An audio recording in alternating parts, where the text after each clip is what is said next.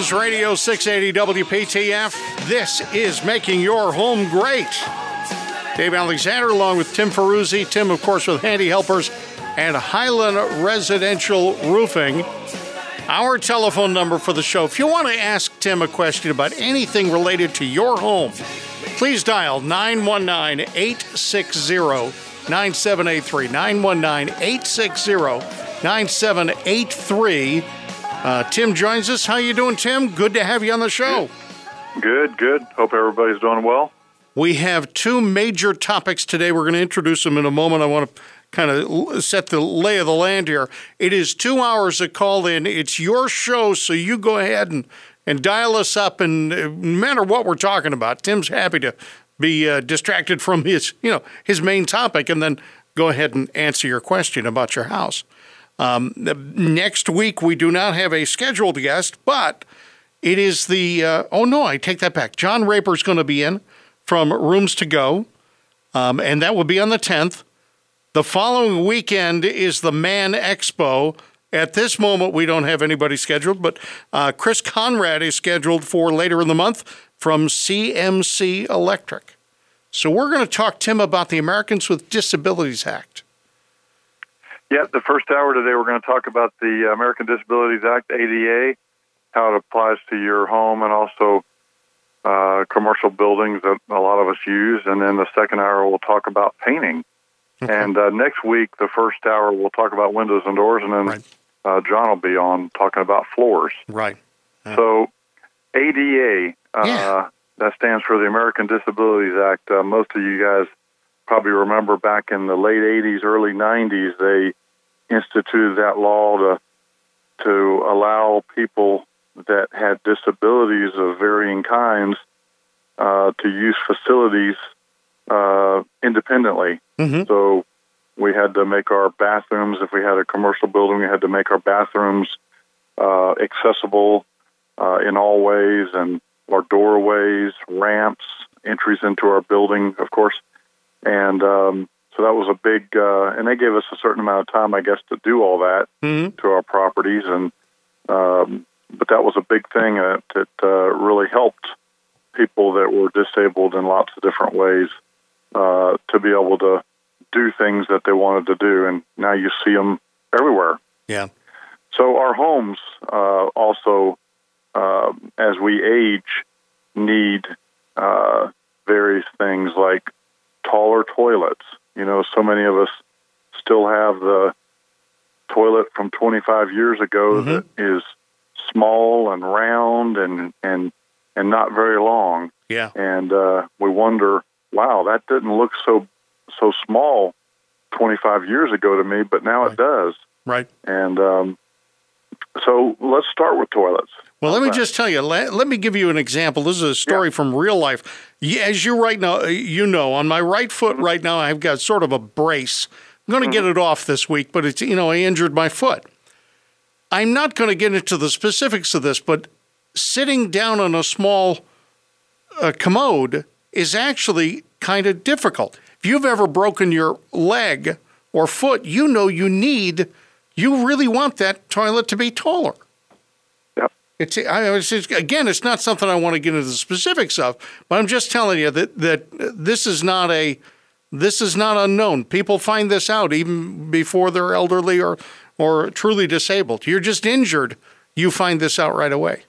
Absolutely. So, what does it take to get a taller toilet? And and they sell things uh, like donuts and pads that mm-hmm. you can, uh, different seats that you can add to your toilet, and things that you can uh, attach and remove. Yeah. Uh, regularly, depending on who's using it, mm-hmm. other other people in the house. So, if you decide to change your toilet, or, or technically in the plumber's world, it's called a water closet. Is okay. what a toilet is called, a water closet. Oh, really? Kind of okay. an odd name, but um, so you know, most people now when they buy a new toilet, uh, the prices have come down so much. Uh, there's not a lot of differences between the hundred dollar toilet and the two hundred dollar toilet. I wouldn't call that a big difference compared mm-hmm. to lots of other things we buy in our lives. Yeah. So you know, a hundred dollar toilet is going to just be a real basic toilet, almost a toilet to go kind of scenario. And that's what um, some of us still have in our homes. But if you want a better toilet, uh, you know, get an elongated toilet and a taller toilet. So mm-hmm. the standard toilets are about 17 inches tall. All right. And an ADA toilet, American Disabilities Act congruent toilet, would be 19 inches. Okay. That extra two inches makes a big difference. And in fact, there's lots of talk about, you know, the Asian philosophy of how a toilet should be used and how we should be, you know, going to the restroom and that kind of thing. So getting up a little higher in the air is actually good for lots of reasons, not only comfort but also, you know, relief. So yes, uh, that's one thing is the height, yes. and then also elongate it. Have an elongate, meaning it's longer. It's not so round and sh- and tiny. It's it's it goes out further in front of you. Yeah, uh, that makes for more comfort. All right, and of course handrails. You can always incorporate handrails around toilets. Uh, you know, and handrails and handrails are needed in many places um, for different reasons. But uh, around a toilet, you want to have, say, you put you have a wall right next to the toilet that you could actually lean on. Mm-hmm. You want that handrail to be anywhere from 34 inches to 38 inches tall from the ground. So yeah. from the not the ground, but the finished floor. And uh, so 34 inches to 38 inches is your variance and you want it about 12 inches off the back wall. Yes. So the toilet tank is, is backing up to the wall there.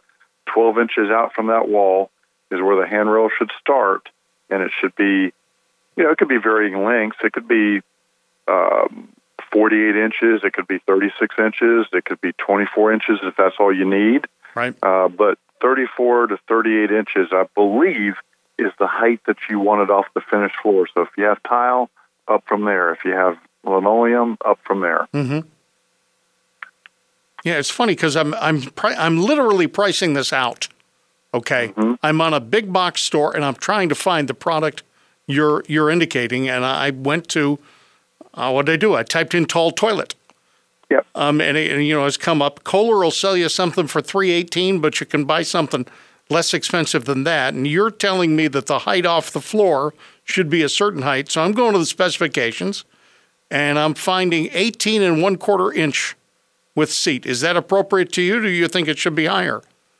Well, I mean, no, I think the standard is around eight. The, the average toilet, regular toilet we have in our house from 20, 25, 30 years ago yeah. is 17 inches. And we want the bigger. ADA toilets are roughly 19 inches. Oh, I want so bigger. I'm not gonna... sure how that plays out with the seat versus the actual bowl itself. They, 19, believe, you get about a Believe it or not, believe it or not, Tim, they price it out or they measure it out both ways. Yep. As if you were ever going to use it without the, you know what I'm saying? they, right. give you both measurements in the in the specs. But I'll, I'll yep. keep shopping. I'll keep shopping. All right. Listen, so we got. You're, you're gonna. What I have found yeah. in all the um, replacements we've done and, and bathroom remodels is that you can buy a pretty good quality toilet for about 180 to $225 range. Now, of course, you can go up to 450, 350, 500 yeah. and have all these extra. And they've even got the, the toilets going away from ADA that are what they call self cleaning. I'm not exactly sure how that works. A little arm comes out, is what it, and it, it yep, scrubs exactly. the thing, and uh, I don't know, but you're right. Got a little right. robot in there somewhere. There's there are also heated seats and things like this. Yep, yep. Yeah, the, uh, the lighting. You can get lighting. Co- I don't want lighting. Kohler will Kohler will sell you an 18 inch um, height for about let's see here, at one of the big box stores, two hundred dollars out the door. Yep. Yeah, yep. this is this is a good thing. All and right. usually the seats are separate. You buy the seats separate. Yeah. And of course, if you buy an elongated toilet, you want to make sure you buy an elongated seat. Oh yeah, oh, you're absolutely right. So you right. need to make sure you you match those up. And sometimes the seat comes with it. You just have to read the box of what you're buying and just make sure you're getting what you're supposed to be getting. And and you know you always you want to make sure you replace the wax ring when you do that. If you're going to change your your toilet, you know, new wax ring at the bottom that connects the actual toilet itself at Yeah. the floor to the flange, which is your plumbing, where your plumbing system, your drainage starts under your house. And I had talked to a guy who installs this sort of stuff uh, off the air. Just got you know a neighbor uh, standing around. We're chit chatting about this, and he said, "Yeah, you said replace that wax ring whenever you do that. He said whenever he tries to install something like this, if he stumbles, that is, if he sets the toilet in place, then has to reset it, he goes and gets another wax ring. Because you're supposed to. Yeah, yep. there's no expense. It's just a couple of dollars compared to the water spilling out. This is a good thing.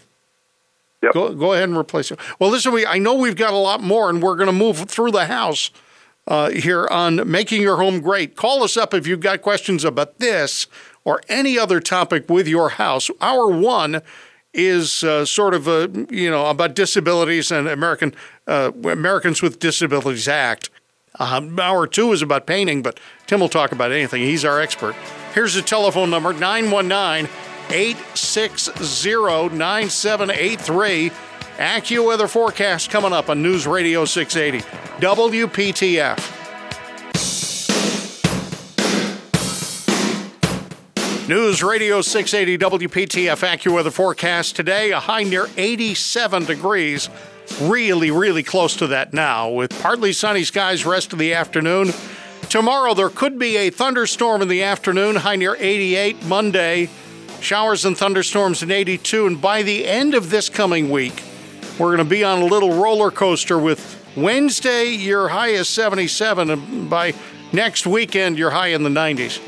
Right now, 85 with the real feel 89. News Radio 680, WPTF. Dave Alexander, along with Tim Ferruzzi. Tim, of course, from Handy Helpers and Highland Residential Roofing.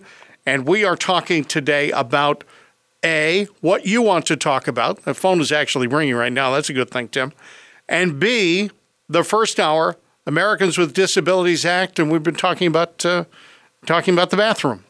What else should we yep. be concerned about in the bathroom? And, and we're talking mostly residential, and uh, there really aren't requirements on your own facility uh, of where you live. It's right. just a matter of, you know, it being usable. So that's kind of where we're geared is towards our homes.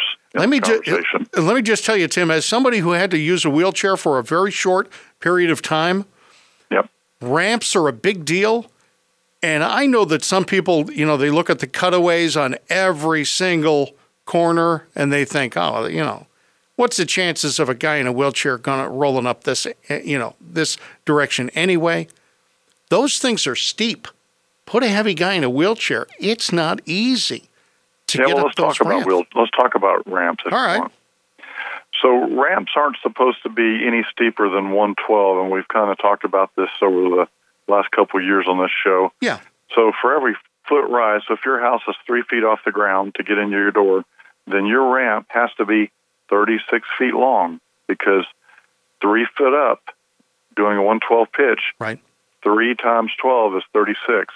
So, however high your door is off the ground, your ramp needs to be three times longer that longer than that in foot distance. So, if you're yeah. three foot up, it's 36. If you're two foot up, it's 24 foot long. And that's long. So, Most of these loop around you got to well turn around you because do, you know. Yeah, exactly, and that has to be done a certain way as well.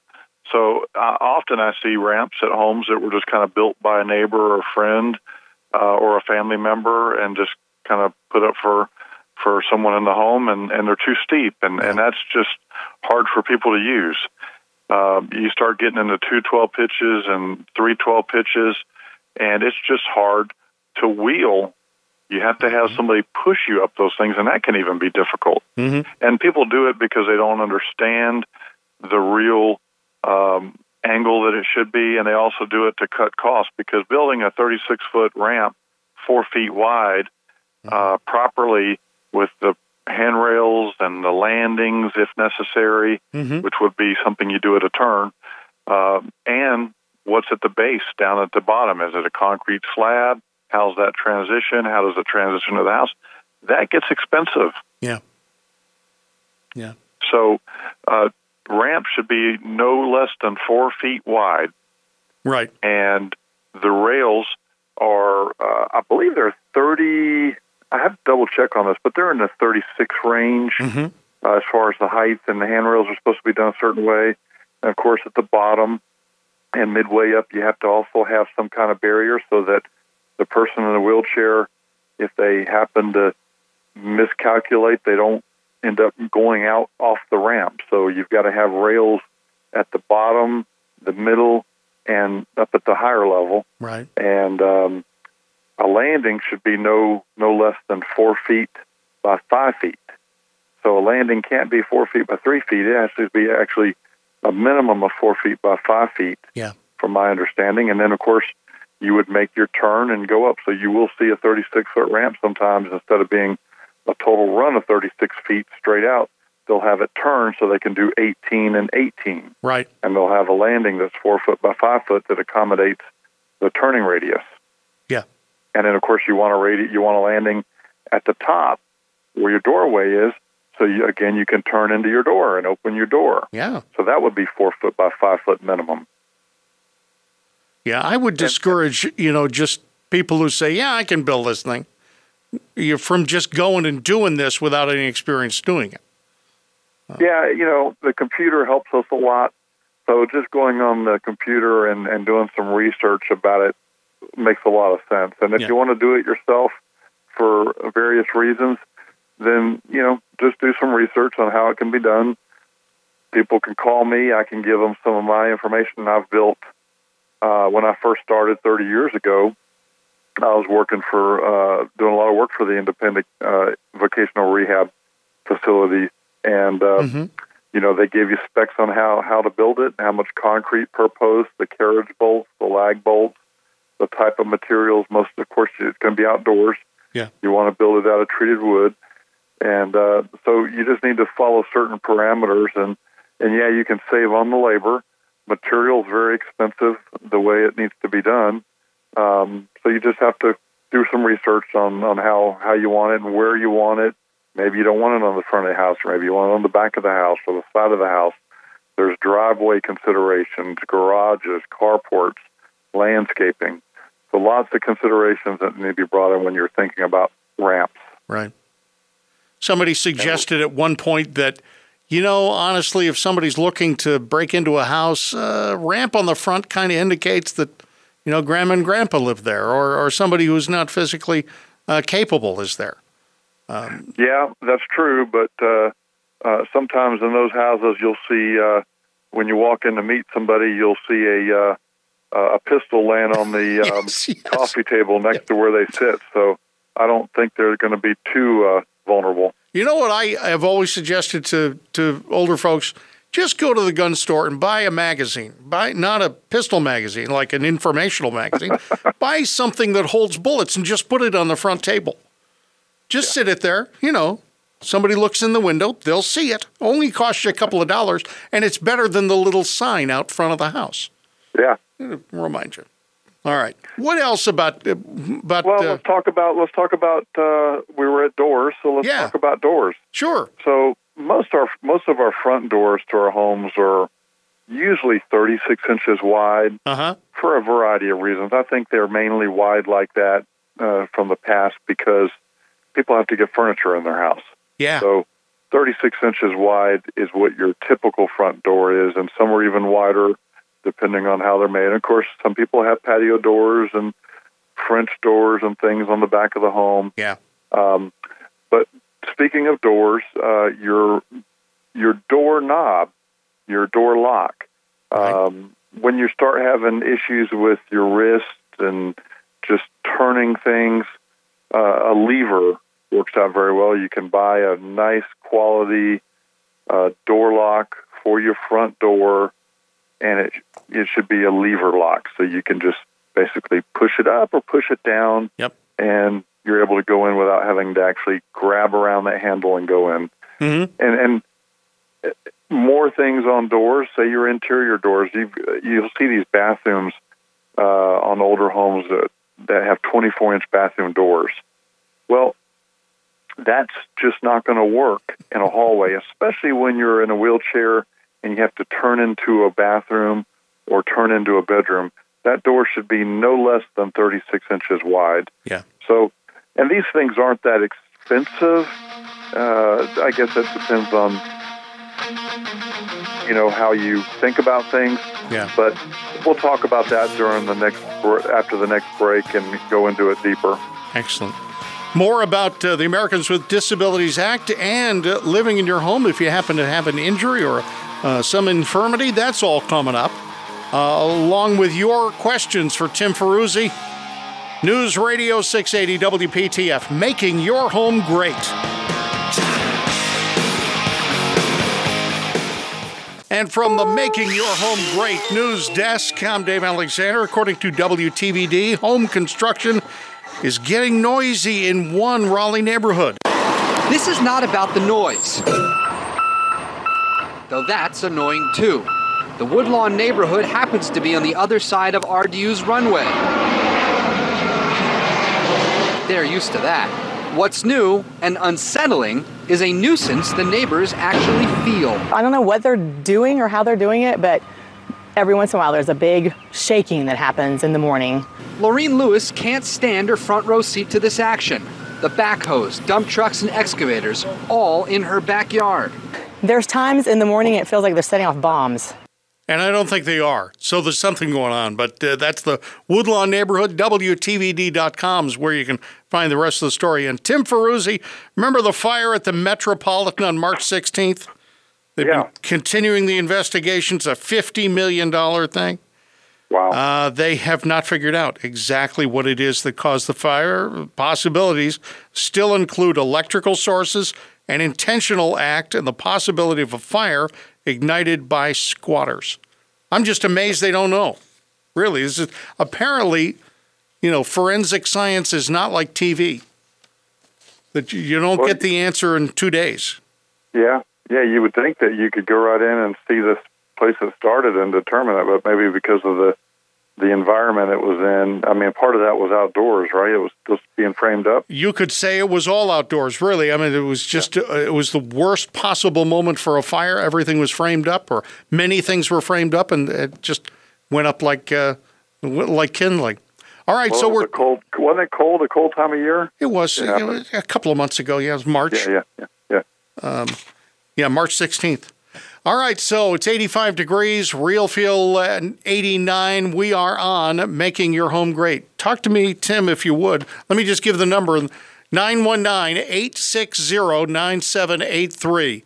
Where are we going now with the idea of uh, disabilities and uh, your home? So we were talking about doorways. Yeah. And um, so you'll see a lot of bedroom doors that are 30 inches, um, 32 inches, and uh, bathroom doors that are 24 inches. And Yeah.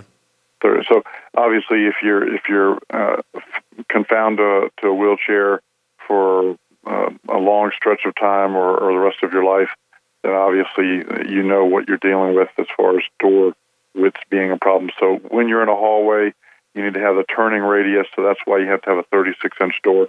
And you can come into a bathroom and just look at the, the constraints that you have. Obviously, if you want to take a 24 inch door and convert it to a 36 inch opening, then you've got to look at light fixtures, uh, not light fixtures, but the switches and things. Yeah. And uh, of course, where your sink might be, or what's what is right inside the door when you walk in the bathroom, and typically there's enough space to add a 36 inch door, so it's not a, an extremely complicated job. It does require a lot of different uh, facets of construction, but it can be done typically uh, in one day, and then there might be some aesthetic concerns that have to be addressed, like what do you do there at the floor and, and stuff like that. So, Yeah. um, ADA door width is important, and, and making sure you can get around the house. Hallways, hallway size is important, but most hallways generally uh, they'll they'll handle a um, even the older homes. In fact, some of the older homes have even wider hallways. Just depends on when your house was built and what neighborhood it was built in. Yeah. Um, back to uh, lever uh, type devices like the doorknob uh, or the door locks, going from knob to, to lever. Yes. Uh, kitchen sinks, uh, bathroom sinks, changing it from a, a knob to a lever makes a lot of sense if you've got some weakness uh, in an, in one arm or Yes. both arms, and and uh, so just changing the faucet to a, a faucet with with levers can help you a lot. And uh, and then of course the sink itself. Um, if we're talking specifically about wheelchairs for a minute, Yeah. um, uh, making sure that the wheelchair can actually, because a lot of these bathrooms have cabinets or you know underneath them, or they're pedestal sinks or something, and you can't get a wheelchair too too well under a, a regular normal lavatory vanity type scenario. So you have to have an opening. Right. And that's why when you go into a commercial facility, you'll see where they'll actually have a countertop that's, you know, that's where the sink is. Mm-hmm. And, um, you know, so the wheelchair can get up under it. And uh, so, and then the height is important. How, how high is that sink? So, and, and kitchen sinks can be another problem. So, and we've had some, we've had, uh, Lewis was on here for a while talking yeah. about uh, some of the things that he offered with his new homes uh, regarding accessibility and how it becomes more and more of a need. And, and uh, so people are, are going that route. They're looking, starting to look at that. How can I live independently and not have to um, move into a nursing home or an assisted living home of some kind, or have family members here, or pay to have someone here in the house helping me when I do certain things. Right. Even getting a drink of water. Yes. You know, getting a drink of water, if you're in the wheelchair and you even have the glass at your height, you've got to reach up to the back of a sink, which is at an uncomfortable height. And chances are you've smashed your, even you're going sideways next to the countertop. You probably has have scratched up the countertop or the not the yep. countertop, but the, the cabinets below. Yep. Because it's impossible to get near them yep. um, in a standard construction. All right, that all makes sense. and sense. we're talking, and we're talking residential here. Most of the commercial properties have have converted. They've either been altered or right. built to accommodate ADA, so they're they're usually pretty accommodating. Um, another topic might be handrails in, in showers. Well, let's talk about a tub for, for, for a minute. Sure. So you have a tub, and a tub can become difficult for people to use uh, when they reach a certain age. First of all, it's a tripping hazard getting in and out. Yep. Well, we we can offer a cutout where you come in and cut out a portion of the front of the tub, mm-hmm. and you convert that tub to basically a shower by just doing a standard cutout. And, and we're certified with the company to install these things, and you got to know what you're doing. It's not a do-it-yourself job by any means. Right. But if you've got a tub and you can't afford to pull out the tub and the surround and put a whole brand new shower in, we have an alternative that will allow you to take your existing tub and convert it to a shower of sorts. And it, it, it actually does work. We've we've installed many of these, and the people are very happy with them. It's very affordable. The only and, thing uh, I wonder is how does it look when you're done? Does it? It doesn't look like an aftermarket. It doesn't look like it's no, different. not at all. Okay. It looks nice. Does something go over my tub to hide the tub that was there? No, no. It's just we take your existing tub, whether it's uh, cast iron, steel, fiberglass, whatever it may be, Yeah. and uh, we order a kit. Uh, that we we we could do measurements, and then we order what you need. Yeah. Uh, after we've come out and visited the property and you've accepted the job, um, we order the, de- the device to fit. There's a, a small, medium, and large, Mm-hmm. and uh, there's color considerations. And after we make the cut, which is usually center of the tub Yeah. uh, on the wall there that you would normally step in to get into the tub, and uh, we cut that out and put this device in, and um, it's trimmed out nice. It looks great. You might use a shower curtain, but you can literally get in there and use your shower all the time. Of course, you've got your curtain there, Mhm. and you will not have water come out into the uh, into the floor. Now, Right. obviously, you can't use it as a bathtub anymore because you've just cut out an opening in it. But that's a, that's an affordable option for many people that don't want to spend three, four, five, six, seven thousand dollars pulling out a tub and putting in a walk-in shower that might have a small ramp or might just be a small step-in shower. This Right. is another way you can do it. Excellent. I like it. Oh, and by the way, we were talking about uh, um, toilets the uh, earlier in the show. Yeah, price. one- There's a there's a feature on one of the big box websites. You just click on ADA compliant toilets, and you're absolutely right. A hundred to a two hundred fifty. I could spend as much as three hundred, but it's there. You know, you just click on it. it uh, they've they've got the options. Is the installation of one of those uh, toilets uh, the same, essentially, as as the others? Well, you know, you typically get what you pay for when it comes to things. Yeah. And so spend a little extra money, buy the $200 toilet or the okay. $225 toilet, and there's more things put together. It's a better quality. It, has got a lot more bells and whistles. Yeah, yeah. I want bells and whistles in the bathroom. I really do. I want, I want, you know, if I'm going to spend all that time in there reading the magazine, I want to be comfortable. All right. Well, of course. What direction are we going in next in the next uh, 14 minutes of this show or 14 minutes of this hour?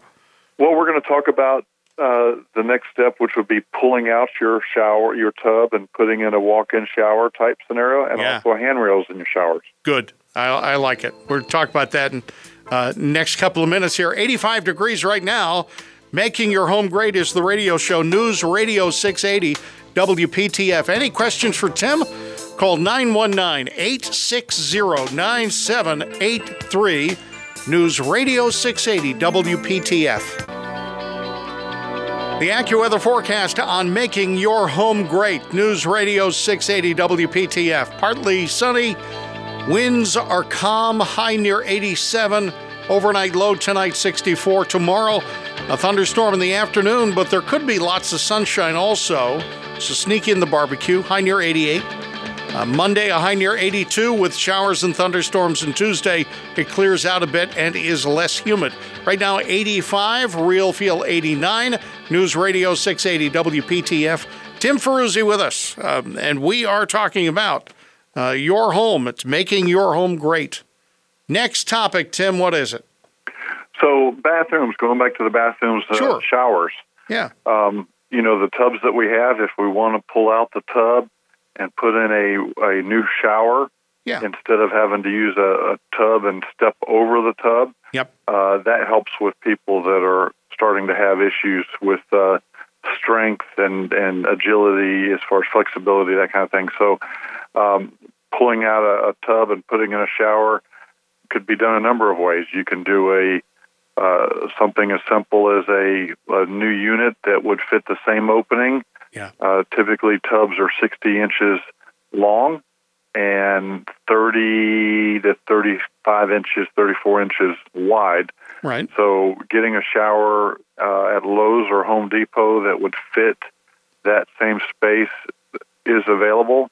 Um, they're typically you're not going to get a one piece in there. I, I had a gentleman call me the other day. Went out to his house and took a look at his property. He wanted to pull out the tub and put in a um, a new tub, not a shower, but a new tub. Yeah. And he wanted to go with a one piece, and I said, well, we're going to have to take out. Uh, it's not feasible. We're going to have to take out this entire wall, and we'll have to take out the two windows on the front of your house to get the thing in.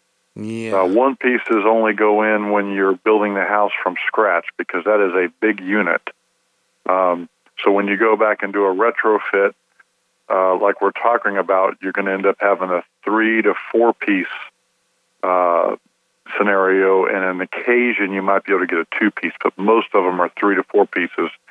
Uh, so in a shower scenario, you'll have the base pan, yeah, um, and it's typically fiberglass, and you'll have the surround, which is typically three components. You'll have the side walls and the back wall, mm-hmm. and they don't leak. They all have flanges on them, so when you install them, one fits over the other, and it's it's built for showering and uh, engineered that way, so you don't really have issues with leaking in the seams. Um, obviously, you've got to be consider you got to consider the cleaning of it and how that works, and where do you want to put your shampoo? How do you like to have your do you want a seat in it? Uh, there are showers that have built-in seats that move around or permanent, or you can bring in your own seat that you can buy at the drugstore or at the uh, uh, the medical place that you might go and get things like that. So um, that's a you know a basic shower unit like that from uh, one of the box stores is going to run you for the actual unit itself about seven to eight hundred dollar range for mm-hmm. a good quality shower. And of course, you've got all the labor involved, and then you've got plumbing fixture because where your tub once was, uh, where you had a spout for your tub, you're no longer going to need that. So you're going to need to replace the plumbing in the wall at the same time. And of course, you're going to want to do levers. Yes. If you're trying to live more independently and and make those changes. So uh, that's got to be done as well. So uh, this is standard fiberglass replacement unit is is one of your basic things, and of course, then you can come in and put in a a, a tile uh, shower that's custom designed with all the bells and whistles, or just something basic. Mm-hmm. And you can do combinations. Uh, if you don't want to go that route, and those can get very expensive, you can do um, a shower base that's made out of a cultured marble, and the sides could be made out of a cultured marble, uh, which is synthetic, and um, or you could do the base made out of cultured marble and do tile on your walls. And of course, you've got water considerations that need to be accounted for. So you really need to have a professional. If you're ever doing a job like that, yeah. you need to have a pro come in and do that kind of thing. Otherwise, the money you thought you saved uh, or might have saved in the short run will be in the very short run. Well, the other thing, Tim, and you, when we're hiring somebody to come in, you know, there's plumbing, and then there's installation, and then there's drywall, perhaps, and the, the various skills. You just you, you want to make sure whoever it is that you bring in can can solve all the problems that could develop. Um, and you're a plumber, Yep. and yet the other things that relate to making the bathroom look good when you leave, those are part of your work too. Well, the one I visited the other day, uh, to give you an example, on Thursday, um, he wanted a one-piece unit in place of the uh, shower unit, in place of the toilet, Yeah. I mean, in place of the of the tub.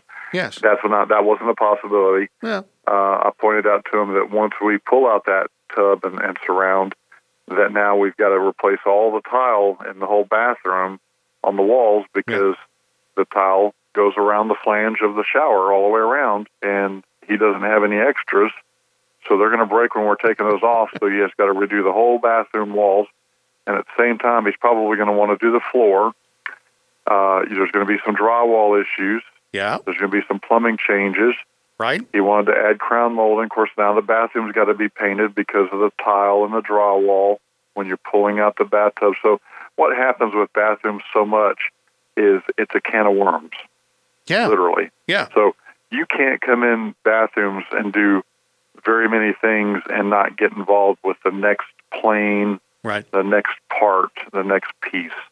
Um, you might get lucky, but most of the time, and that might be a toilet placement. Yeah. But you start pulling out tubs and and uh, uh, vanities, uh, you're usually getting into more work. Not in all cases, but in most cases, you are. Right. And you really need to make sure you have somebody that knows what they're doing. Uh, be aware. Don't get sticker shock when you you know you go out and some people go out and price three people, and they go with a low price guy. I don't recommend it. And if you've lived long enough, you know why because uh, there's all kinds of hidden things that that happen, and and you're better off making sure that you're realistic about your budgets. We should mention this is uh, Tim Ferruzzi you're hearing from uh, with that uh, helpful advice. Uh, Handy Helpers and Highland Residential Roofing. Websites are handyhelpers.com and highlandroofingnc.com. Business telephone number for Tim is 919 676 5969. But you can quiz Tim anytime between now and 4 at this number 919 860 9783. But uh, two minutes, two and a half minutes left in the show, Tim. So where else are we going in the house? So, um, let's see. What about um, ADA? So we're Yeah. talking about uh, having a hard time getting through doorways, Yeah. into a door, uh, doorknobs, bathrooms. Um, well, maybe uh, some of your appliances. Maybe it's time to change some of your appliances in the home. Maybe you've got a dishwasher that you paid two hundred fifty dollars for, but if you bought a new one that was uh, 375 or, or 600, it's got the ability to be a little easier to open, or it's got buttons instead of knobs. Yeah. Uh, same with um, uh, your your oven and your stoves. All those are considerations that you should consider. Is, is you know, sometimes I mean we get resistant when we're in our 70s or 80s, uh, especially in our 80s, about doing things because we think we're going to run out of money. But you know, how much longer do you have left on Earth? And might you just go ahead and enjoy yourself while you're living? and not have to struggle to open up your dishwasher or open your refrigerator or turn on your oven. Well, the other thing, Tim, the other thing, Tim, is that the knobs, for instance, to turn on the front burners, I hate to call them that, but the burners on my stove are in the back of the stove. So if I'm yeah. sitting, I need to reach over the hot areas of the stove. That doesn't yeah. sound like a good idea. And then the next thing you know, you've the, the burners come on, gotten Yeah. hot, and Yeah. you're leaning over it. Your shirt's hanging on it. Your sweater, you drop something on it, and I get it. I we got a it. big problem. Tim, we've uh, we've uh, finished one hour. Next hour, we're talking about paint and painting. If you've got questions about that or anything else about your home, call Tim Ferruzzi. All right, now between now and uh, between now and four o'clock, we'll give you the number coming up.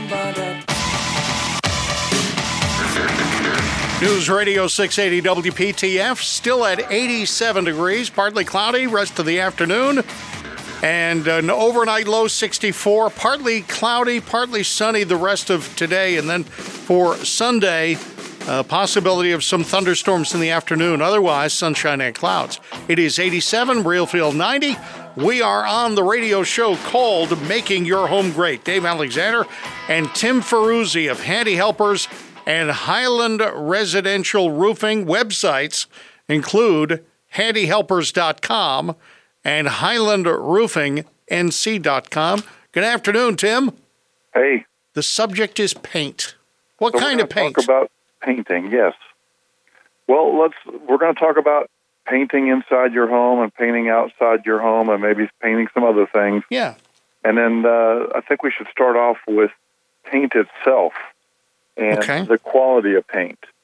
So, you know, do you have any thoughts on uh, or any questions regarding that that might start the topic, or you to get into it? Well, uh, honestly, I'm a price guy, but at the same time, I was told once not to go cheap on the things that you're not particularly paying a whole lot for. In other words, if you're going to put something in front of people for 20 years, 10 years, whatever, probably buying the lowest price item is not necessarily the best way to go. Get something mid grade or even spend, you know, for a name brand. Um, but I'm I'm constantly curious about what I'm supposed to buy for each room of the house. People Well, tell me I uh, got to get something different for the kitchen than I do the living room. I'll give you a perfect example of you get what you pay for that has Yeah. nothing to do with painting, but just mention it one second. Sure. Using a good quality shaver on your face versus a cheap shave, Yes. uh, it means your face gets cut three or four times or it doesn't get cut at all. Yep. And so you do get what you pay for in most everything that you do, as long as you're not being, you know, taken advantage of in excessive fees on things that are exactly the same. And, and sometimes those are hard to measure. But Yeah. paint, uh, a higher quality paint, uh, so a paint gallon of paint nowadays, the highest quality standard paint that you might use to paint your room or paint the outside of your house is going to run you about $58 a gallon. Okay. And the cheapest you're going to get paint for nowadays would be uh, $25, maybe 30 bucks, Yeah. 25 to 28 range. All right. Well, the difference between most likely between that $58 gallon or $46 gallon or $40 gallon versus the, the 19, the 20, the $25 gallon is going to be the amount of pigments in it Mm-hmm. and the amount of solvents in it. Okay. So you've got you've got four things uh, typically main things that make up paint. You've got pigments, All you've right. got solvents, you've got resins, and you've got additives. Pigments are uh, the particles. That's the bulk of your paint. So uh, that might be the plastics in it. So imagine a bathtub uh, filled with uh, maybe an inch worth of water, mm-hmm. and you throw a bunch of ping pongs in it. Yeah. Say the ping pongs only end up being two inches taller than the water. Well, that would be your lower quality paint. You still have the same yeah. bathtub with that amount of water in it, but mm-hmm. now you've got seven inches of ping pongs. All right. That's your that's your pigments. So the solvents, after the paint's applied onto the house, uh, wherever you're using it, those evaporate, whether that be a water because it's a latex paint or whether that be a mineral spirit because that's an oil based paint.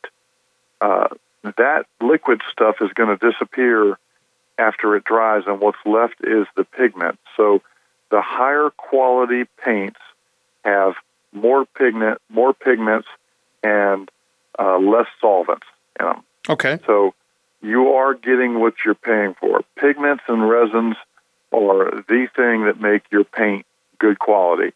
And with the strict competition there is in the industry, uh, you can bet you are going to get what you pay for because every guy's tried to figure out how to make their paint cheaper, yeah. but you still have to buy the raw materials. And a gallon of paint has about 15 or 20 different uh, material sources inside of it. It's not mm-hmm. just one or two things. There's 20, 15 to 20 different chemicals that make up paint. Right. So remember, pigments, resins, which are also binders, uh, that's the ingredient that holds the pigments and the colorants together.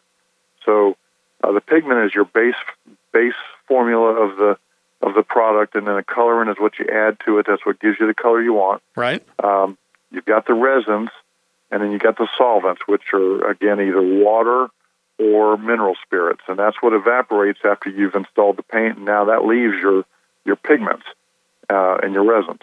Yeah. Um, and then additives are things like uh, what what kind of chemicals that might stop mildew, or how easy is it to work with the paint. That would be an additive. So again, yeah. you got pigments, resins, solvents, and additives. Those is, are the four major items. And is this for interior and exterior? It is. It is. It is. Yep. Okay. And then after the break, we'll talk about the difference between latex or acrylic paint and oil-based paints. Latex. And of course, you've got you've got epoxies and lots of other things as well. Latex versus oil. In the next segment, what am I so? Why do people tell me that I'm supposed to on my kitchen? I'm supposed to have a higher. Well, we'll get into it. A higher well, shine. Well, again, right? I, I, I, yeah. we paint houses all the time, and I, and I had a, a fellow that said, "Look, Tim, I want you to use the highest quality paint." And I always tell this to Yeah. the customers, anyways. Let's go with the highest quality paint. yes. Let's not try to save. You're only using ten gallons of paint on your house. Let's not try to save $150 or $200 in the material. Let's spend Yeah. that extra money on the material because the labor, the labor's the labor. That's the expensive part of the process. Right. So why spend good money doing, you know, getting a good quality labor force out there working on the house and then use cheap paint? You talked me into it. You talked me into the better paint, which if people knew me uh, and how much I love a bargain, they'd they'd find this to be surprising. I Well, am still gonna paint with Yeah. good quality paint. One plus one equals four. one plus one equals four. I'm writing that down, and I'm also going to write down latex and oil because that's the next topic coming up. Tim, I am going to continue buying used brake pads for my cars, but I'm going for the expensive paint. That's a good thing. All right, Tim Ferruzzi. Tim, by the way, is with uh, Highland Residential Roofing and Handy Helpers, and he's here till 4. Call us up at 919 860 9783. News Radio 680 WPTF.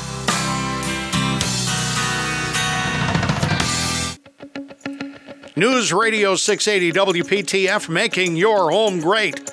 I'm Dave Alexander. With us, Tim Ferruzzi of Handy Helpers and Highland Residential Roofing. The websites where you can contact Tim, see his work, and his company's work are handyhelpers.com and highlandroofingnc.com. Highland roofingnc.com.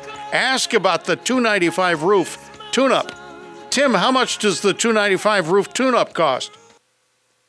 295. 295, thank you. AccuWeather forecast sunshine clouds 87 to 87 now, real feel 90, probably some rain tomorrow and thunderstorms. So we're talking about paint this hour, but you can go ahead and ask us about anything. 919 860 9783.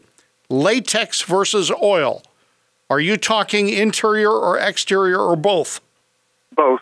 Both. Okay. So, so latex, also term being used acrylic, uh, that is a paint that has a binder that is water based, and that also means that you can clean it out with soap and water. Okay. So when you're done painting, you're trying to clean your brush, you can use soap and water to clean it out. Yeah. Now, if you've got an oil-based paint, um, that's not the case. It's it's uh, its uh, solvent is a mineral spirit, Right. and uh, it has to be it has to be cleaned with with mineral spirits, paint thinners, things like that. You can't use water. So if you've ever taken a brush and tried to um, paint something and then throw it in the sink and throw water on it, the water doesn't do anything uh, to it, that's an oil-based paint.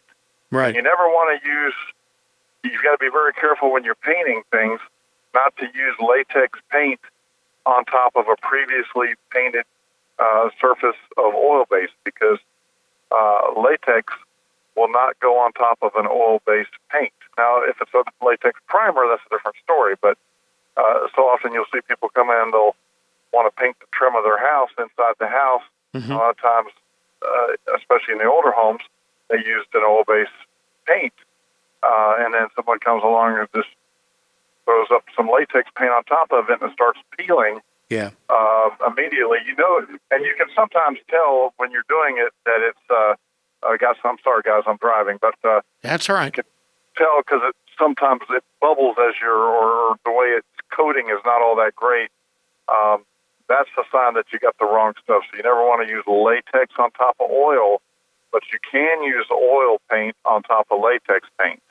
And we'll get we'll we'll talk further about that as the hour goes on when we start talking about applying the stuff. But so the difference between water based or you know latex paint versus acrylic, uh, uh, latex and acrylic versus oil Yeah. is that latex and acrylic are water-based material, Right. and the oil is more of a mineral mineral spirit type stuff.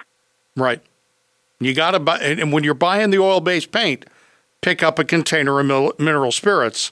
Otherwise, you're going to be coming back for uh, new paintbrushes the, the following day and the new- rollers. Are they, can they both be applied in the same circumstances, latex and oil?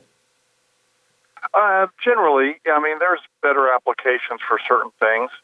Um, so if you want to go into that, uh, let's let's talk about the interior of your house. Yeah. So um, a lot of times in the older homes and even some of the newer homes, people are using. A lot of people have gotten away from oil based. That's why I'm talking about uh, old houses versus new houses. Most of the newer homes now are are going acrylic, and a lot of the manufacturers promote the acrylic because you have less VOC. It's more of a green type product, and they've really elevated the acrylic uh, products uh, in a lot of ways. The last couple of years, they've gotten better and better with the uh, the pigments and the resins. Right. So most of your homes now are, are being done with acrylic paint. Um, so your trim would typically be done in an acrylic Mhm. semi-gloss or a high gloss, and Right. your walls would typically be done in an acrylic paint that might be a, a satin or what they would call an eggshell, which is a very slight sheen. Has nothing to do with the color.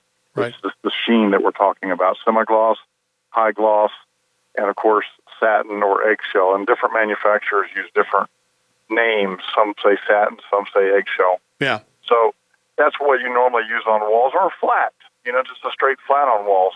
If you've got an older home that may have uh, some bumps and crevices and things, using a flat paint on the walls is, is a good idea. And in some cases, uh, outside your home, you might want to use a flat paint on the siding versus a semi gloss because you don't want as many of the imperfections to be seen. Because when you use a higher gloss paint, when the light hits off the off the uh, the trim or Yeah. or whatever, uh, either from a window or a light bulb, you're going to see all the imperfections. You're going to see that little piece of uh, brush that was left in there, a little piece of roller nap, or the hair, or the dust from the floor, things like that. So flat really helps hide some of those things. Okay. All right. So, um, exterior wise, uh, you always want to make sure that you wash your house. I always use a low pressure system when we wash houses. So, first thing you want to do, inside or outside, but but we're talking about outside now, is use a low pressure mildewcide system. You never want to use a high pressure cleaning system on your house. It's just not good for the wood um, or the hardy plank or the plastic, whatever you're trying to, to paint, you never want to use high pressure in those circumstances. Now, concrete driveway, mm-hmm. brick, that kind of thing, high pressure is fine. But you want to use a low pressure mildewcide system prior to painting your house when you're cleaning it. When you say clean the mildewcide, mildewcide, I'm picking up mild. Is that Mild, like an anti-mildew Mil- mildew, exactly. mildew side? Okay. All right. Mildewcide, yes, sir. All right. So first thing you do is clean it. Yeah. And uh, then you want to make sure that you've sanded and scraped where necessary. Prep work is very important. And you want to use a high quality primer. Come in and prime these raw spots that have exposed wood. You don't want to just put paint on top of that. You want to actually spot prime where needed, um, where there's raw wood or raw HardiePlank or, or whatever, and uh, make sure you prime that. It can be an oil-based primer. Mhm. It can be a latex primer. Um, just go with the higher quality primer. Spot prime those things, and if it's a primer, whether it be an oil-based primer or a latex primer, you can put anything on top of a primer. So Yeah. the rule we were talking about earlier, Yeah. where you can't put latex on top of uh, oil, does not come into effect with primers because crime, primers are uh, normally planned on having anything applied to it. So you can use an oil-based primer outside, yet use an acrylic or latex paint on top of it. Okay, and the bot or the sorry, the can of paint that I bought has straight on the top says, "Don't worry about priming." Tim's telling me something different. Are you telling me if the existing paint flakes off, I should go the extra mile and put some primer on there? Well, in the last in the last four or five years, there's manufacturers that now have uh, products that are called paint and primer in one, Yeah. And you'll see that advertised a lot with uh, Home Depot uh, and and Lowe's Right. and, and other hardware stores that promote that product. And and I'm not saying that's a bad product, but if you're trying to to ensure that you've got long term viability of your Yeah. uh, paint job, you're better off using a specific uh, primer for those spots. And then, heck, if you come back with the primer and paint one on top of that, Yeah. then you're just ahead of the game. Okay. All right. You don't think, do you think, let me just back up before I put words in your mouth. Do you think if that can says paint and primer, then I need to roll or paint or brush the entire side of the house that I just cleaned? Do I I, I need don't to understand your question. do I need to put primer on the whole thing? You told me to spot prime. Do I need to prime the entire thing? No, I mean if you if, if you're say you have a house that's uh, uh, 30 years old and the last time it was painted was 15 years ago, Yeah. and um, it, of course you've cleaned it, you've done all the prep work, sanding and and, and scraping and things and, and caulking. Yeah. You always use a high quality caulk. Again, don't get cheap on the caulk. Use a better quality caulk and make sure it's paintable, meaning that you can paint on top of it. Never use a 100% silicone. Yeah. When you go to do that side of the house or whatever you're doing, um, make sure that you use uh, a primer where you need it. And if you feel like you need to prime the whole side of the house, well, that's even better Yeah. because Okay. you just you just ensured that you've done an excellent job and you've primed the whole side of the house and then you've come in with your high quality paint and put it on top of that. You're going to get Okay. more life out of that because you've got more pigments, more adhesion, and more coats. All right. Very good. Very good.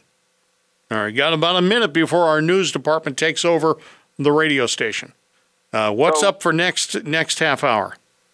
Well, we're going to talk further about painting outside your house, and we're going to talk about painting inside your house, and then we're going to touch base on the quality of paints a little bit for people that maybe have just tuned in on, on why you don't want to uh, not buy the higher quality product versus the lower quality product.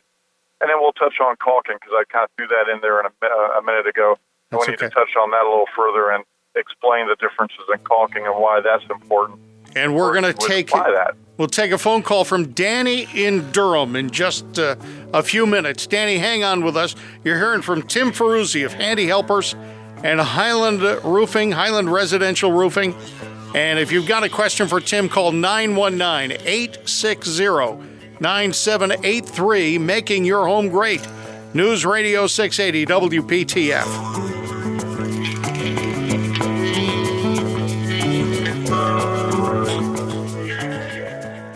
And the News Radio 680 WPTF AccuWeather forecast is brought to you by Danny from Durham, who has a question, and we're going to go quickly to Danny. 87 now, RealFeel 90, partly cloudy the rest of the afternoon.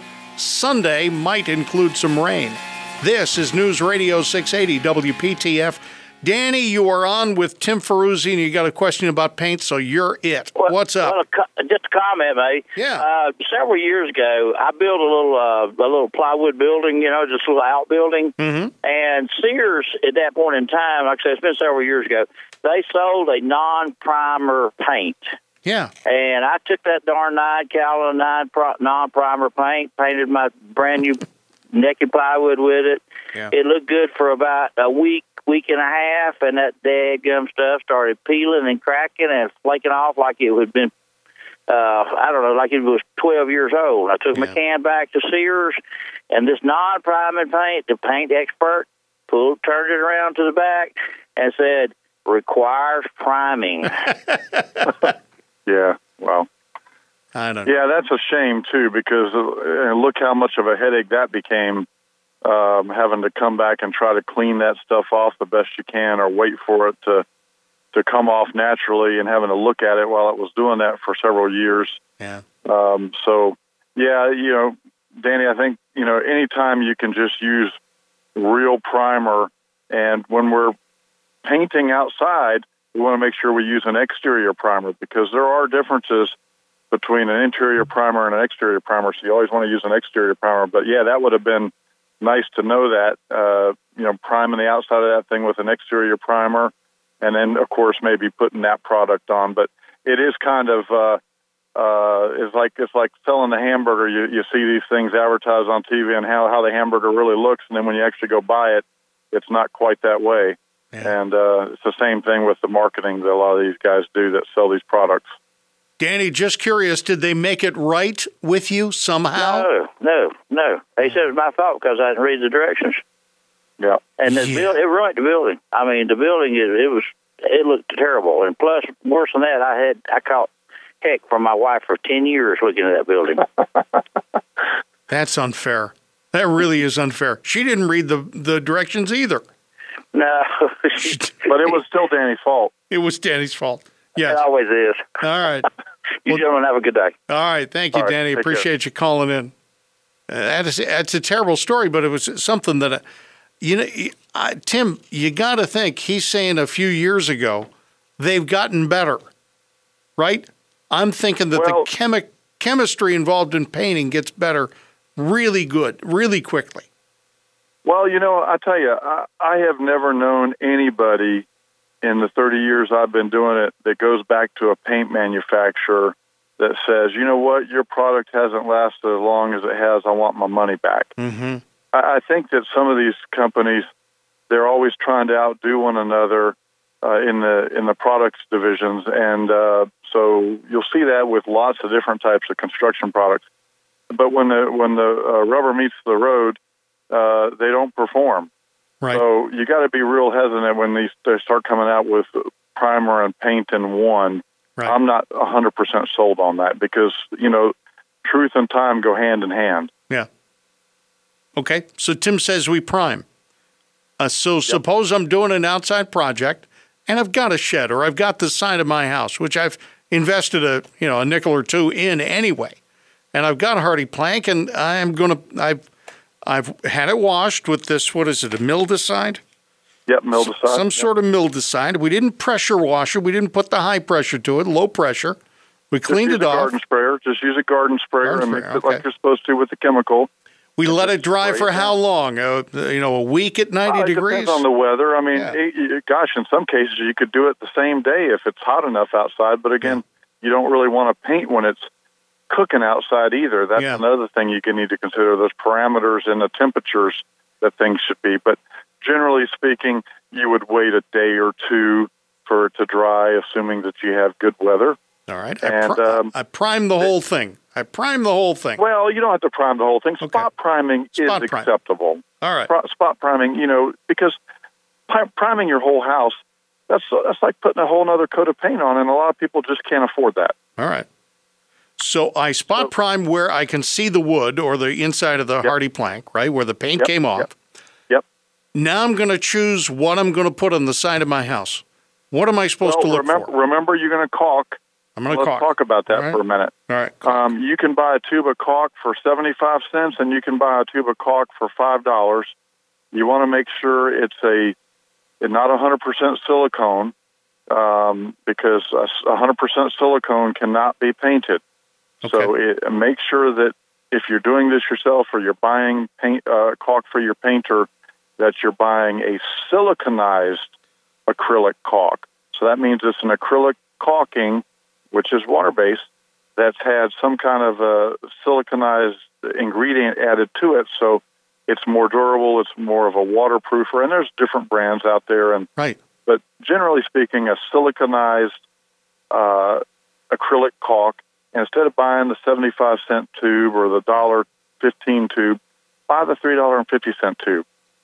Yeah. You know, when you when you're comparing apples to apples at yeah. the at the at the department store, uh, Lowe's, Home Depot, hardware store, and you got twenty to choose from. Yeah. Read them, yeah, and and and and buy the better one, uh, as long as you're getting generally the same ingredients, and and put that put the caulking where it needs to be, which is usually where the siding meets uh-huh. the corner boards, which is where your corners are. Uh, you don't typically have to caulk your siding joints where siding meets up to siding. Mm-hmm. That typically you want a little bit of a gap there for expansion and contraction of material, but there's certain things you do caulk, like the end joints and um, where moldings might meet a frieze board, mm-hmm. where the fascia board meets the overhang underneath, you know, the soffit. Things like that you want to caulk, and that's important to do. And then ideally, you would caulk that. You would prime that after the caulking is dried. So that might be um, now I would recommend that you spot prime mm-hmm. and then caulk. Yep.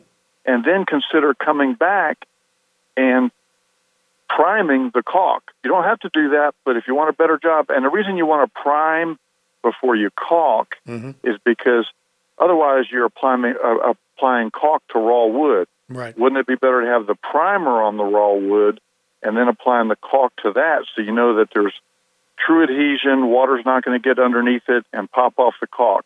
Yeah. So that's why I would recommend prime it, then caulk it, and then either prime the caulking or just put a good quality paint over the caulking, and you should be good. Okay. All right. What and kind of paint should again, I put up? Touching base on the on the on the paint cost and the the caulk cost. Buy the better product.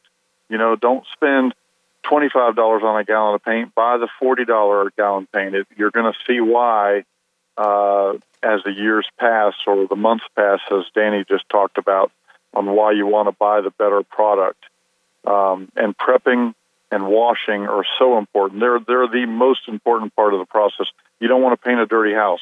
Mm-hmm. So, uh, do we have time to talk about any insider? should we? We sure do. Break? Yeah. No. Go ahead. Talk about the let's, inside. Let's, let's go on to the inside stuff.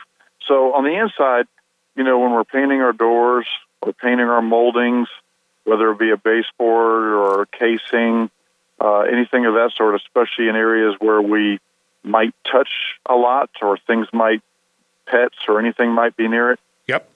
first thing you want to do is clean it. Get Yeah. a good cleaner like I like to use 409. So I'll come in and I'll clean the door off completely, not just Yeah. the handrail area. And and don't just keep using the same rag over and over again. Use something that is either going to be cleaned Uh-huh. or a paper towel that you can throw away so you're not just smearing grease from one spot to another. But something like 409, clean all the trim in the house Mhm. and even the walls. If you have a semi-gloss paint or a eggshell paint, is what you'll see most in most cases on walls. Flat and eggshell, satin and eggshell are, are interchangeable words. Yeah. Um, clean that area. So if you got a stairway going upstairs and you know there's a lot of people that are like rubbing their hands on it, that needs to be wiped down because if you don't wipe that down on the trim and the walls prior to putting the paint on it, then you've got a separation layer of grease and oil that has just caused your paint not to bind to the old paint, to the old surface underneath it. So you've got to come in and clean it and then do your caulking. Yeah. You might do some spot priming or you might do whole priming in that scenario, depending on what you're working with. Um, if you're not sure about what your old trim has on it inside the house, we talked earlier about whether it has oil base or acrylic. You're always in a good position, in a safe position, to after you clean that trim, to come in with a good quality primer, whether it be an interior. Now, now on the interior, you can use an exterior primer. You never Right. want to use an interior primer outside. So exterior primer is always going to work on the inside, but not vice versa. So use a good quality primer on the trim, maybe paint it all with the primer, and then put your paint on, and then you don't have to worry about accidentally putting an acrylic paint on an oil surface that you didn't know was an oil surface.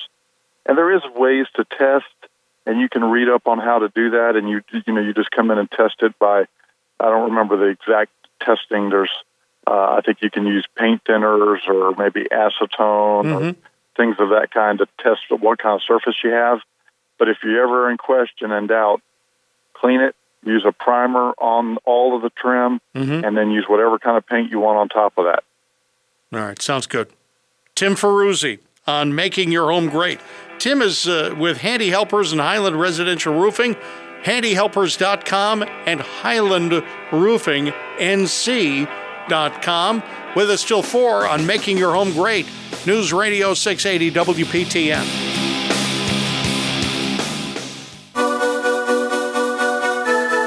Next week on Making Your Home Great, Windows and Doors with Tim Ferruzzi, first hour of the show. And then John Raper from Rooms to Go from 3 until 4, News Radio 680, WPTF. AccuWeather forecast up in a moment, but first, uh, Barbara in Apex with a painting question for Tim Ferruzzi. Hi, Barbara. Hi there. What's up? Okay, we had a question uh, for an outside exterior paint for cedar siding. It was painted a light gray, uh, medium gray, about seven years ago, and the house is like 20 years old. And we've heard that using the oil base for the cedar siding is better. Is that so or not? Um, I don't know that I can say that 100%. Um, that's more of your traditional um, product, but uh, the acrylics have really improved over the years. So we'd better go Uh, on with that next time. Well, you know, I, I am not because I, I do cedar. I've done some cedar jobs, but because they're so few and far between, Mhm. I can't tell you 100%. But I believe you're safe using an, an acrylic over an oil-based stain if it's a if it's a semi-transparent and it's not an opaque product and it's been No, there it's, for it, you years. can't see through it. I mean, it's a color. Mm-hmm. It's Yeah, not so the it's opaque where more you see a- through it. It's more the lighter. It's me. It's almost light to medium gray. It's actually a color. Yeah, so it's more of an opaque stain, which means Yeah. it's it's almost a it's it's a pink. It's almost like a it is. color, but not but not Yeah. not a big deal. Yeah. So it's an opaque stain versus a semi-transparent stain. So Yes. you probably, if you've already had oil base put on it before, I'm not sure it's that's the case old, though. When they did it seven years ago, I don't remember what they did. you don't you don't remember if they it's used not oil our base. house. It's it's our son's house, so I don't remember. We saw it, of course, but his Yep. friend did it for him, and he had come Okay. back from California, and he is a painter, and he just did it. And I didn't ask what kind of paint it was, but I noticed up at, near the top, you know, where the guttering is, near the guttering, it's like fading more there and stuff. Yes. So Well, you know, again, I think you'd be safe with either acrylic stain or oil-based stain. You can always buy a quart of each uh-huh. and test it out in an inconspicuous spot. Yeah. and see how they do well, for maybe more, a month or so. Something that'll last a few more than seven years, and it's it'll go another year or two, but we want something that'll hold up longer. I guess is the thing. Well, in eastern North Carolina, um, good luck with that. You typically need to paint your house in in this area every four to six years. Yeah, and that's not good news for most people because most people think that's just you know baloney, but it's true. There's just so much humidity, heat, and yep. and variances that you really need to. Now, a cedar house like you have, you can get typically go a little bit longer on cedar or cypress stains, mm-hmm. uh, and and maybe even HardiePlanks. But uh, your typical wood home is four to six years here. Okay. All right. You answered our question. Thanks so much. Yes, ma'am. No Bye. problem. Thank Take you, care. Barbara. Appreciate you calling. Um, and is that because of the quality of the cedar that cedar has um, uh, sort of a well, uh, it's, quality it's, to that? Yes, somewhat, but it's also because you're using a stain mm-hmm. instead of a paint. So stains actually soak in, and a semi-transparent stain, which is what the house was probably done with originally, soaked in to the wood, cypress or cedar, mm-hmm. and so it's deeper in. It's it's uh, whereas when you typically paint in most houses, it's just a surface coating. Yeah. Now, when you come back and do a, an opaque stain like she's got, it, it it also soaks in, but it doesn't soak in as deep as a semi-transparent mm-hmm. uh, because it's more of a paint stain versus a true stain. Okay. So it's it, it sits on the surface more so than absorbing in like the traditional semi-transparent stain.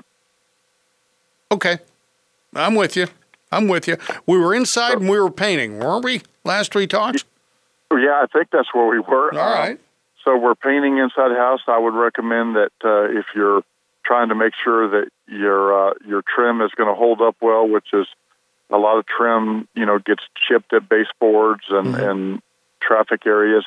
So always a good idea to completely prime the trim mm-hmm. um, if you've got that option after you've cleaned it, and obviously where you where you caulk it.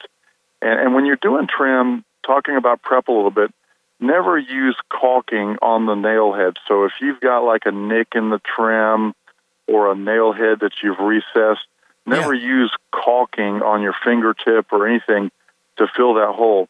Always use a uh, a filler such as a spackle or a wood filler, but just a simple light spackle is a good thing to use on that because when you use a caulking, you can't sand the caulking.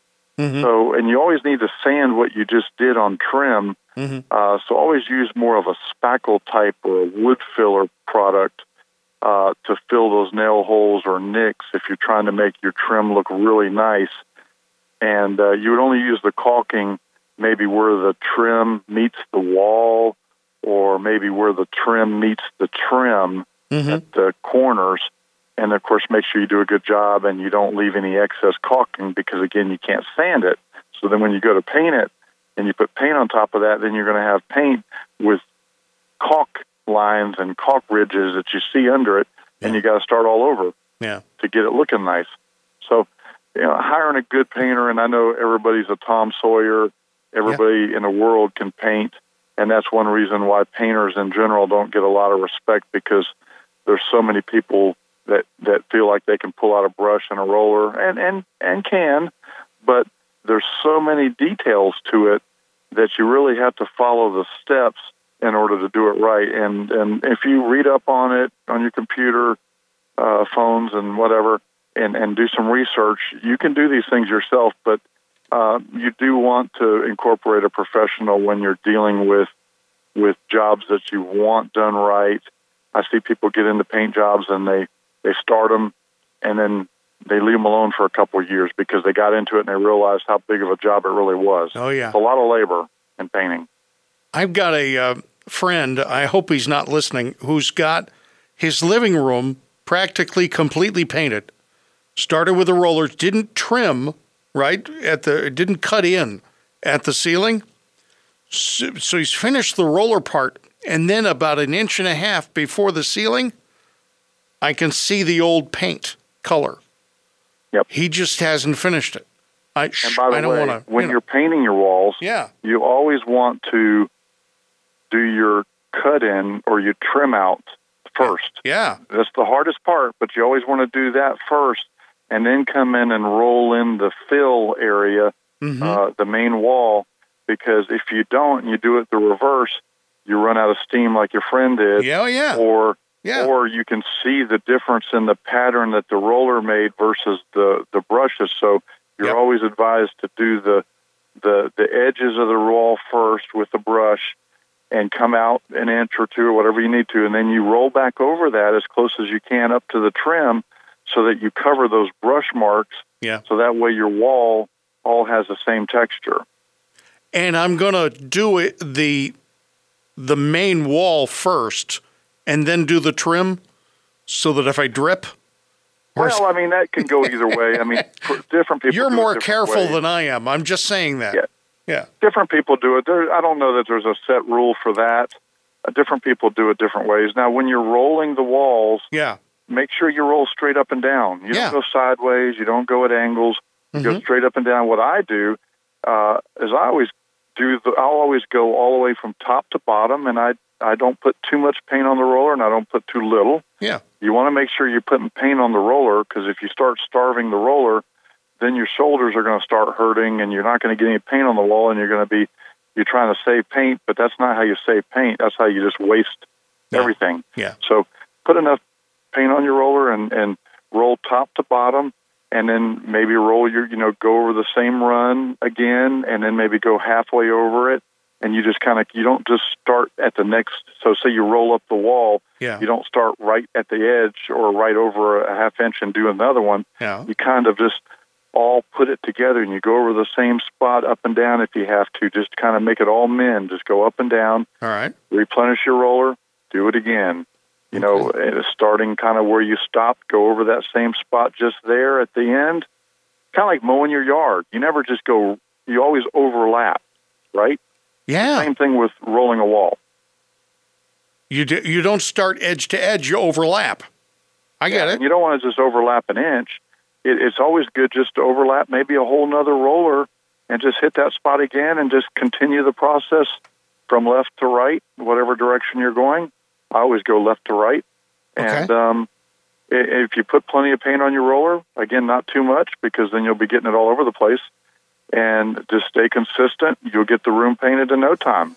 All right. Sounds But again, good. hiring a painter is always a good idea, and and don't always go with a low price painter because again, you might be getting what you think what you pay for there because you know Yes. everybody thinks they're a painter, so everybody in the home improvement business says, "Oh yeah, I can paint. Yeah, I'm a painter. No problem." All so- right. Knowing to go with the better products and the process and making sure things are clean Yes. is the real basics of painting. Time's done. Time's done. Thank you, Tim.